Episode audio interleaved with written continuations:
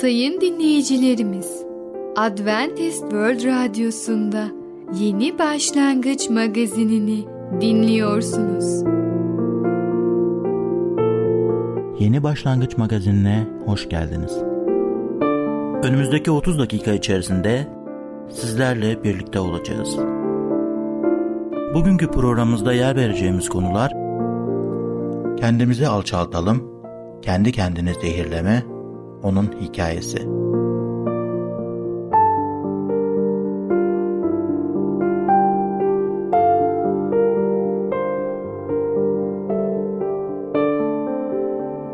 Adventist World Radyosu'nu dinliyorsunuz. Sizi seven ve düşünen radyo kanalı. Sayın dinleyicilerimiz, bizlere ulaşmak isterseniz e-mail adresimiz radio.umutv.org radio.umutv.org Bizlere WhatsApp yoluyla da ulaşabilirsiniz. WhatsApp numaramız 00961 357 997 867 06 00961 357 997 867 06 Şimdiki konumuz kendimizi alçaltalım. Rabbin önünde kendimizi nasıl alçaltabiliriz? Merhaba değerli dinleyicimiz. Başarılı Yaşam programına hoş geldiniz. Ben Tamer. Bugünkü konumuz kendimizi alçaltalım. İlk önce size Efendimiz İsa Mesih'in hayatından bir bölümü paylaşmak istiyorum. İsa halk arasında hizmetini sürdürüyor. Tanrı'nın sözünü duyurup hastaları iyileştiriyor, cinleri kovuyordu. Tam bu sırada Herodes vaftici Yahya'yı hapise attırdı. Bir gün vaftici Yahya'nın öğrencileri İsa'nın yaptıklarına tanık oldular. Gidip gördüklerini Yahya'ya anlattılar. Mesih, mesedilmiş kişi anlamına gidiyordu. O, Yahudilerin yüzyıllardır beklediği kurtarıcı kraldır. Eski dönemlerde yaşayan birçok peygamber Mesih'le ilgili peygamberlikte bulunmuştu. Onun ne zaman geleceği, ne yapacağı ve nasıl hizmet edeceği gibi birçok konuda belirli ayetler de kutsal kitapta vardı. Yahya Mesih'in gelişini hazırlayan haberciydi. İsa'nın beklenen Mesih olduğundan emin olmak için öğrencilerinden ikisini İsa'ya gönderdi. Onlar aracılığıyla gelecek olan sen misin yoksa başka birini mi bekleyelim diye soruldu. Yahya'nın öğrencileri bu soruyu İsa'ya sorduklarında İsa hastaları iyileştiriyordu. Gözleri görmeyenlerin görmesini sağır, olanların duymasını sağlıyordu. Cüzamlıları sağlığına kavuşturuyor, ölüleri diriltiyor. Müjdeyi halka duyuruyordu.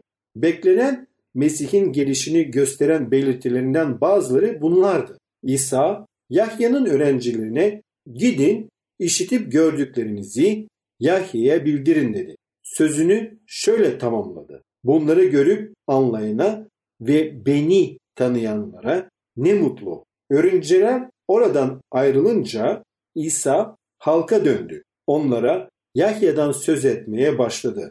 Kadından doğanlar arasında Yahya'dan üstün olanı yoktur.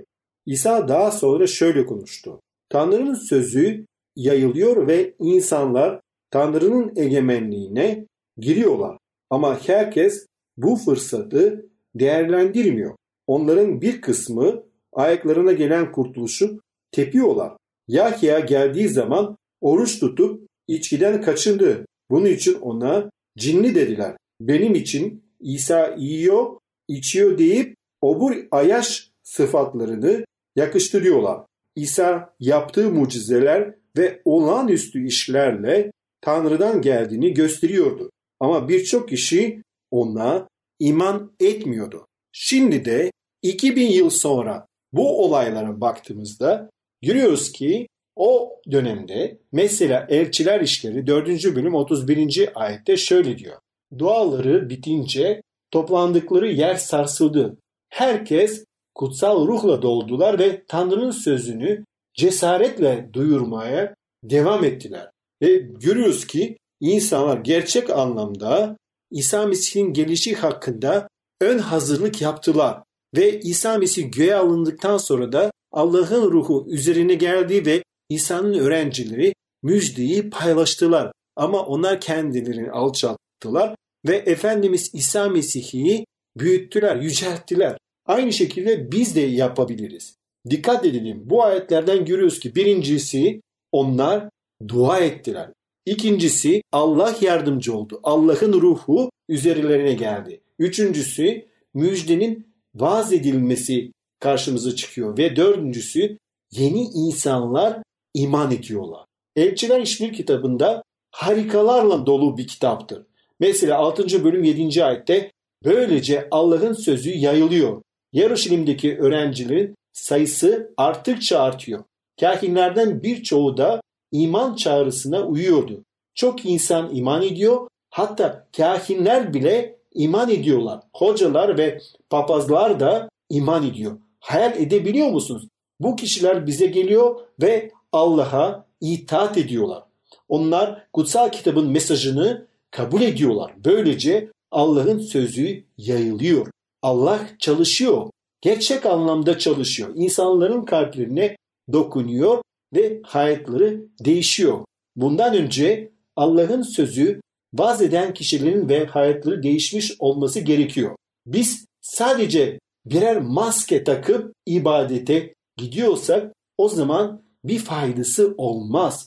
Biz gerçek anlamda kalplerimizi açacağız, kendimizi alçaltacağız. Yüce Allah'ı yücelteceğiz. Yüce Allah bizim rehberimiz olsun. O bizim önderimiz olsun. Biz de onun gösterdiği yoldan yürüyeceğiz. O zaman bizim müjdemiz kabul edilmiyorsa hiç kimseye kızmayalım. Müjde paylaşımı bir olay veya bir etkinlik değildir. Müjde paylaşımı yaşam tarzıdır, yaşam biçimidir, düşünce tarzıdır. Ayrıca bu bir süreçtir. Müjde paylaşımı aslında bizim dünya bakış açımızdır. Bizim dünya bakış açımız Mesih'in dünya bakış açısıyla aynı olması gerekiyor. Sen bunu hava gibi soluyorsun ve ona göre yaşıyorsun. Nerede müjdeyi paylaşacağız? Tabii ki ilk önce en fazla bulunduğumuz yerde. Mesela evde, yaşadığımız evde müjdeyi paylaşabiliriz. Veya bulunduğumuz ibadethanede veya her yerde. Elçiler 9. bölümde de görüyoruz ki artık Kudüs'teki kilise yaklaşık 15 bin kişiye ulaşmış gibi görünüyor. Bazıları hatta 20 bin kişi olduklarını tahmin ediliyor. Burada yeni kiliseler oluşmaya başladığını görüyoruz. Yeni küçük ev grupları ve daha sonra kiliseler sadece Kudüs'le sınırlı kalmıyor. Tüm Yahuda, Celil'e, Samariye ve böylece yavaş yavaş bütün Roma İmparatorluğu'na dağılmaya başlıyor. Kilisede esinlik ve barış vardı. İnsanlar orada huzuru, esinliği ve mutluluğu buluyorlardı. Dolayısıyla biz ne yapacağız? Kendimizi alçaltacağız. İmanla dolu bir yaşam sürdürebiliriz. Değerli dinleyicimiz, bugün kendimizi alçaltılım hakkında konuştuk. Bir sonraki programda tekrar görüşmek dileğiyle hoşçakalın. Programımızda az önce dinlediğimiz konu kendimizi alçaltalım. Adventist World Radyosunu dinliyorsunuz. Sizi seven ve düşünen radyo kanalı. Sayın dinleyicilerimiz, bizlere ulaşmak isterseniz e-mail adresimiz radio.umutv.org radio.umutv.org Bizlere WhatsApp yoluyla da ulaşabilirsiniz. WhatsApp numaramız 00961 357 997 867 06 00961 357 997 867 06 Şimdiki konumuz kendi kendini zehirleme. Kalın bağırsakta görülen sorunlar nelerdir? Merhaba sayın dinleyicimiz. Ben Fidan. Yeni başlangıç programımıza hoş geldiniz. Bugün sizinle birlikte kendi kendini zehirleme adlı konuyu öğreneceğiz. Öyleyse başlayalım. Kendi kendini zehirleme. Kendi kendini zehirleme sağlığımızın en büyük düşmanıdır. Bu durum pek çok hastalığın nedenidir. Çünkü bu hastalıkların tümü kanın zehirlenmesiyle başlar. Eski Mısır ve Tibet şifacıları çok uzun zaman önceden temel ilkenin ne olduğunu biliyorlardı. Sağlığımızın iyi olması, bağırsaklarımızın çalışmasının iyiliğine bağlıdır. Hipokrat da pek çok hastalık bedenimize ağız yoluyla girer demişti. Her zaman olduğu gibi haklıydı. Pek çok pişmiş ve unlu besini, tereyağı ve şekerin yanı sıra proteinlerle birlikte yemek eğilimindeyiz. Sindirim sistemimiz birbiriyle karıştırılmış çok çeşitli gıdaları sindirmeye uygun olmadığından kalın bağırsağımızın duvarları sindirilememiş gıda parçaları ile kaplıdır. Kalın bağırsağın içi sıcak ve nemli bir ortamdır. Sindirilememiş gıda parçaları zararlı bakterilerle dolu bir kütle haline gelir ve bu zararlı bakteriler kendi metabolizmalarının zehirli yan ürünleri olan toksinler üretir. Kalın bağırsağın duvarları bu toksinleri özümser. Bu toksinler kanla birlikte bedende dolaşır ve zaman içinde zehirler. Görebileceğimiz gibi aşırı yemek ve uygun olmayan yiyecekleri bir arada tüketmek mide ve bağırsak sistemimiz için çok zararlıdır. Diğer alışılmadık renklenmeler, nefesin kötü kokması, ani baş ağrıları, baş dönmeleri, halsizlik, karnın alt bölümünde ağırlık ve şişkinlik gibi rahatsızlıkların tümü kabızlığın neden olduğu kendi kendini zehirlemenin sonucu olabilir. Dışkılamaya neden olan bağırsak hareketlerinin 24 saatten daha uzun süre gerçekleşmemesi bariz bir kabızlık göstergesidir ve kesinlikle tedavi gerektirir. İnsanların %60'ının kronik kabızlık çektiği bir sır değildir. Gelin pek çok insanın kalın bağırsağında görülen böylesi sağlıksız bir durumun başlıca nedenlerine göz atalım. 1. Kalori bakımından zengin, hacim bakımından küçük yiyecekler tüketmek.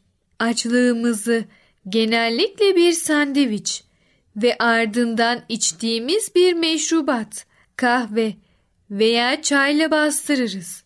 Küçük hacmi nedeniyle sandviç çok az dışkı malzemesi üretir ve bağırsaklar üzerinde dışkılamaya neden olacak kadar basınç yaratamaz. Birkaç gün boyunca bağırsak hareketine ihtiyaç duymayabiliriz. 2. Çok fazla yiyecek tüketmek. İnsanların uzun zamandan beridir bedenleri için gerekli olandan 2 ila 5 kez daha fazla yemek yedikleri biliniyor. Aşırı yediğimiz zaman bu yiyeceklerin tamamı özümsenemez ve bir kısmı kokuşmaya başlar. Bağırsaklarımız yararlı bakterilerle hastalıklara neden olan bakteriler arasında bir savaş alanına dönüşür. Atıkların boşaltımı bu savaşın sona ermesine kadar askıda kalır. 3. Çok fazla kahve ve undan yapılmış yiyecek tüketmek. Bağırsaklarımızı çalıştıran lifler bakımından zengin yiyecekler yemeden yalnızca unlu ürünler tüketmek kabızlığa neden olur. Bedenimiz hücrelerden oluşur. Hücreler dokuları, dokular organları oluşturur. Organlar da organ sistemlerinin parçalarıdır ve bütün sistemler birbirleriyle sıkı ilişki içindedir.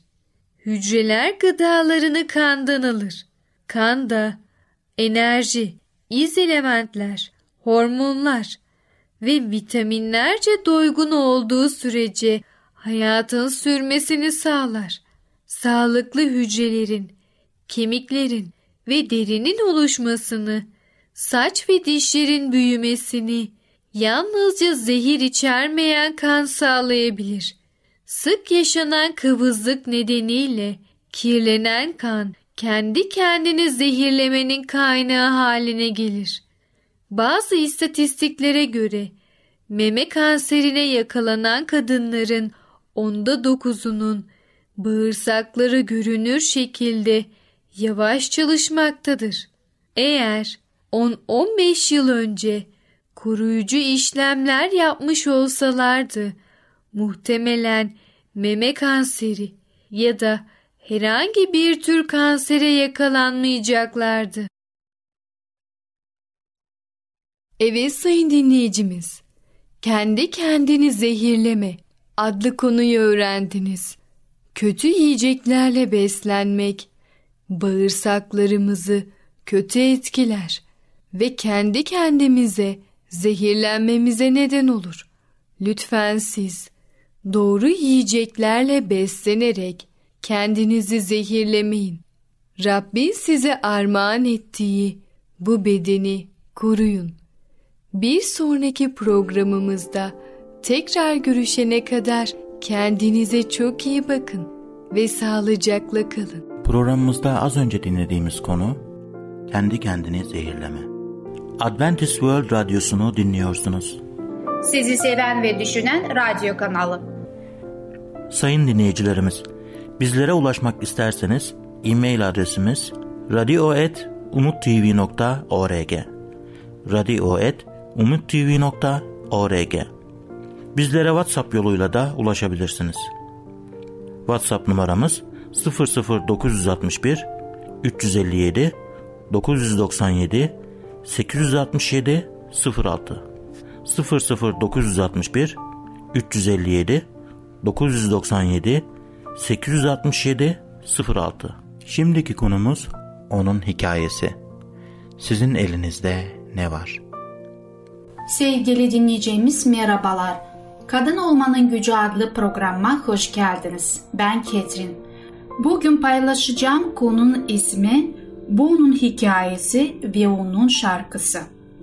Konumu bir ayetle başlamak istiyorum. Hakimlerde 4. bölüm 21. ayet. Hever'in karısı Yael elinde bir çadır kazığı ile tokmak aldı. Yorgunluktan derin bir uykuya dalmış olan Sisera'ya sessizce yaklaşarak kazıyı şakağına dayadı ve yere saplanacağı dek çaktı. Sisera hemen öldü. Aslında suikast olan bu şeyin adı zafer oldu. Jail'in tokmağından ve çadır kazından hepimiz için bir ders var. Allah elimizde her ne varsa onu kullanacaktır. Elimizde olanı sadık bir şekilde kullanırsak Rab onu mesheder. Davut'un kral Saul'un zırhını giymeye reddettiğini hatırlayın. Çünkü o zırhı savaşta henüz denememişti. Düşmanla karşı karşıya geldiğinizde yeni bir taktik veya yöntem kullanma zamanı değildir. Zaten elinizde olan doğru ve güçlü şeyleri kullanırsınız. Sizin elinizde ne var? Hakimler 4. bölümde 22. ayette ne söylüyor? Yael Sisera'yı kovalayan Barak'ı karşılamaya çıktı. Gel, aradığın adamı sana göstereyim dedi. Barak kadını izledi ve şakağına kazık çakılmış Sisera'yı ölü buldu. Allah'ın zamanlamasını çok seviyorum. Yael Sisera'yı kovalayan Barak'ı karşılamaya çıktı. Eğer Sisera'yı zaten öldürmüş olmasaydı durum Yael için çok daha farklı olabilirdi. Olayların hararetinde İsrail'in düşmanını saklıyor ve yardım ediyor diye kendi canından olabilirdi. Fakat düşmanı infaz ettiği için yükseltildi. Yael tekrar dışarı çıkıp Barak'ı karşıladı ve alçak gönüllükle aradığı düşmanı yerde ölü olarak gösterdi. Hakimler 4. bölümde 23. ayette şöyle diyor. Böylece Tanrı o gün Kenanlı kral Yave'nin İsraillerin önünde bozguna uğrattı. Nasıl olur diyeceksiniz. Savaş alanında Yavin'le karşı karşıya gelmediler bile. Ama Allah onunla karşılaştı. İşte o zaman Yavin yüksek tahtından indirildi ve güç yer değiştirmeye başladı. Görebiliyor musunuz? Yavin İsrail'in gözü önünde yenilgiye uğradı ve daha sonraki bir tarihte de tamamıyla yok edildi. Hakimler 4. bölümde 24. ayete bakın ne söylüyor. Giderek güçlenen İsrailler sonunda Kenanlı kral Yave'yi ortadan kaldırdılar. Savaşlar gerçekte bir sonuca varmadan önce ruhta kazanırlar. Düşmanın yönünde duracak güce sahip olabilmeniz için daha dizleriniz üzerindeyken Allah'ın işleri halletmesine izin vermelisiniz. Kazanmak için gereken güce sahip olabilmeniz için önce düşmanın yenildiğini ruhta görmeniz gerekir. Allah kendileri için savaştığı için idrak eden İsrail halkı artık düşmanın çok korkunç ve çok güçlü olarak görmüyordu. Kutsal kitapta çok beğendiğim bir bölüm var. İçinde hem bir hikaye hem de bir şarkı var. Hikaye yeryüzünde olan şeyi bize detaylı bir şekilde anlatırken şarkı da göklerde neler olduğuna dair bir bakış sunuyor. Yeni ahit imanlıları olarak Allah'ın İsrail halkına talimat verdiği şekildeki savaşlarımız pek olmuyor. Onun için de ruhla görebilmek önemlidir. Romalılar 6. bölümde 12. ayette şöyle söylemektedir. Çünkü savaşımız insanlara karşı değil, yönetimlere, hükümdarlıklara ve karanlık dünyanın güçlerine, kötülüğün göksel yerindeki ruhsal ordularına karşıdır. Bu sözler çadır kazığı ve tokmak örneğinden çok daha fazla ciddi kulağa geliyor. Deborah'ın şarkısı İsrail'de hakimlerin ardı kesilmişti. Ben ana olarak İsrail'de kalıncaya kadar ben Deborah kalkıncaya kadar onların ardı kesilmişti. Uyan ey Deborah uyan, uyan uyan ilahi oku. Kalk ve ey Barak ve ey Abinoam oğlu İsrail'ini götür. Hakimler 5. bölümde 7 ve 12. ayeti okumuş oldum. Burada ne görüyoruz? Hiçbir hükümdar yoktu ve bir ana ayağa kalktı. Allah aynı şeyi bugün de yapmaya hazırlanıyor mu? Bu dinamiğe dikkat edin. Erkekler düşmanla savaşmakla meşgulken kadınlar da tapınma ve övgü sunmak ile meşguller. Burada Barak'ın babasının isminin geçtiğine dikkat edin. Neden acaba? Burada geriye bir miras bırakmanın önemi ve yüzleşemediğimiz şeylerle çocuklarımızın uğraşacağı belirtiliyor. Yael'in günlerinde kervanların ardı kesildi ve yolcular sapa yoldan giderlerdi. İsrail'de hakimlerin ardı kesilmişti. Ben ana olarak İsrail'de kalkıncaya kadar ben Debora kalkıncaya kadar onların ardı kesilmişti. Yıldızlar göklerden cenk ettiler. Sisira'ya karşı medarlarından cenk ettiler. Kişo ırmağı o kadim ırmak. Kişo ırmağı onları sürüp götürdü.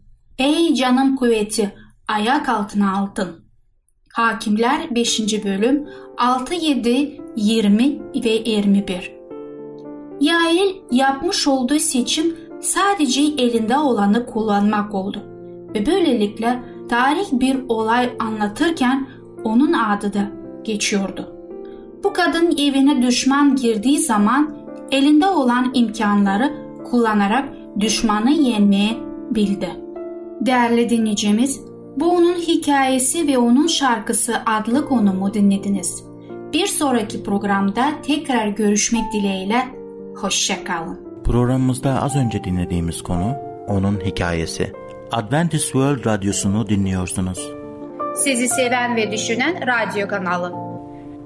Sayın dinleyicilerimiz, bizlere ulaşmak isterseniz e-mail adresimiz radio.umutv.org radio.umutv.org Bizlere WhatsApp yoluyla da ulaşabilirsiniz.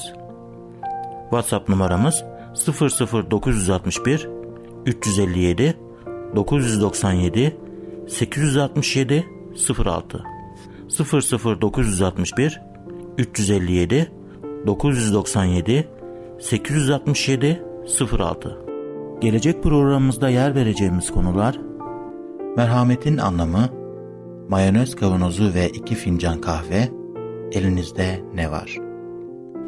Yeni Başlangıç adlı programımızı pazar, salı ve perşembe günleri aynı saatte dinleyebilirsiniz. Bir programımızın daha sonuna geldik. Bir dahaki programda görüşmek üzere, hoşçakalın.